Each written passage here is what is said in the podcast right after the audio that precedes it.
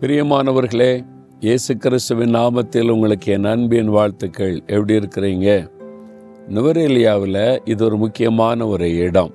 இந்த மலை பிரதேசத்தில் நூற்றி ஐம்பது ஆண்டுகளுக்கு முன்னால் கட்டப்பட்ட ஒரு போஸ்ட் ஆஃபீஸ் இங்கே இருக்கிறது தபால் நிலையம்.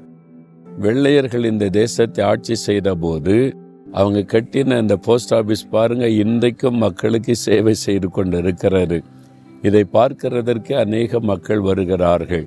நூற்றி ஐம்பது ஆண்டுகளுக்கு முன்னால் கட்டப்பட்ட அந்த காலத்தின் கலை நயத்தோடு கட்டப்பட்ட அருமையான தபால் நிலையம்.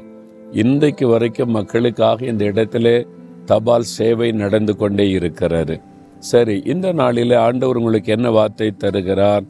நீதிமொழிகள் பதினாறாம் அதிகாரம் மூன்றாம் வசனம். உன் செய்கைகளை கத்தருக்கு ஒப்புவி அப்பொழுது உன் யோசனைகள் உறுதிப்படும். நிறைய காரியத்தை யோசிக்கிறீங்கல்ல? இதை செய்யணும் அதை செய்யணும் அதை செஞ்சு முடிச்சிடணும். இந்த காரியத்தில் இந்த காரியத்தை இன்றைக்கி வெற்றியோடு செய்து முடிச்சிடணும் பல காரியத்தை யோசிக்கிறீங்க. யோசிக்கிற காரியத்தில் செய்து முடிக்க முடியுதா?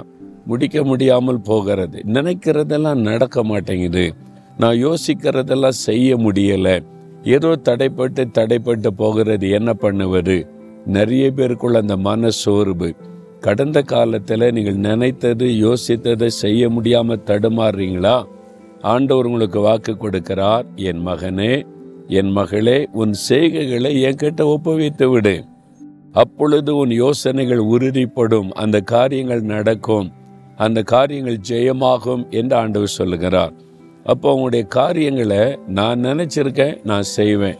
என்னால் இதை முடியும். நான் அது மாதிரி யோசித்திருக்கிறேன் செய்து முடிப்பேன். அந்த மாதிரி உங்களுடைய சுயத்தை சார்ந்து கொள்ளாம ஆண்டவுடைய கரத்தில் ஒப்பு கொடுங்க ஆண்டவரே நான் இப்படி நினைக்கிறேன். ஆனால் ஏன் பலத்தினாலெல்லாம் செய்ய முடியாது. நீங்கள் எனக்கு உதவி செய்யுங்க. நான் இப்படி யோசிக்கிறேன். உமக்கு சித்தமானா இதை செய்து முடிக்க கருபை தாங்க. ஆண்டவரிடத்திலே நம்முடைய செய்கைகளை ஒப்புவித்து அவரை சார்ந்து கொள்ளுவது. அப்படி சார்ந்து கொண்டா காரியம் வாய்க்கும். ஆண்டவர் உங்களுக்காக எல்லாவற்றையும் செய்து முடிப்பார். அதற்கான வழிகள் திறக்கப்படும். அப்படி பார்த்துருக்குறீங்களா?